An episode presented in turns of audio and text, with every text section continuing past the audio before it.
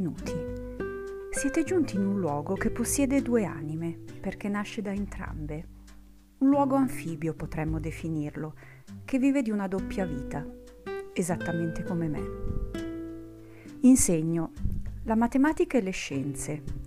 Sin da giovane ho vissuto il fascino della bellezza, delle strutture, dell'armonia che si possono scovare nelle dimostrazioni della matematica, nelle formule della fisica, nelle equazioni che descrivono i fenomeni tutti.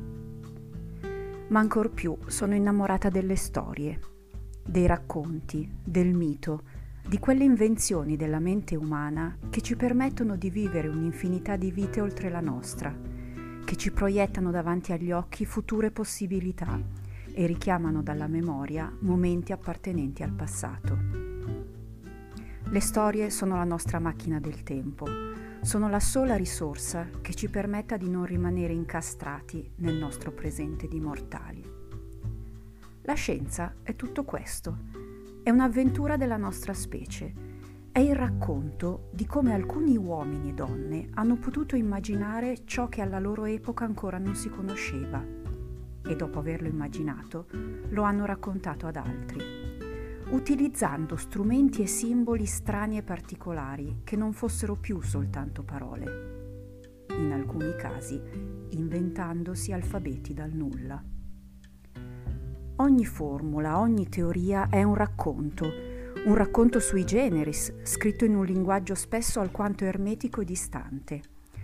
Un racconto che affonda nei secoli che ne hanno preceduto la stesura, riassunto di centinaia di ipotesi spesso soltanto abbozzate. Un racconto che irrompe nella storia, mettendo ordine alle precedenti visioni profetiche. In principio era la meraviglia, scriveva Aristotele, e la prima azione che si compie, dopo essere rimasti affascinati da un evento, da un dettaglio, è quella del narrarlo ad altri, per comprenderlo appieno.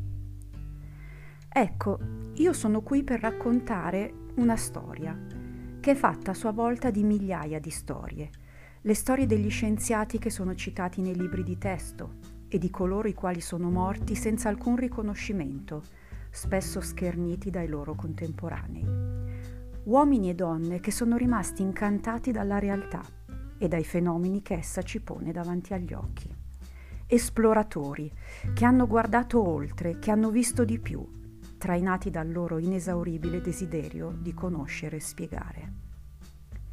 Insieme andremo a scoprire come questa moltitudine di studiosi sia giunta a comporre quel complesso ed intricato racconto fatto di formule e simboli che oggi incontriamo nei libri di testo. Dunque, siete pronti a partire?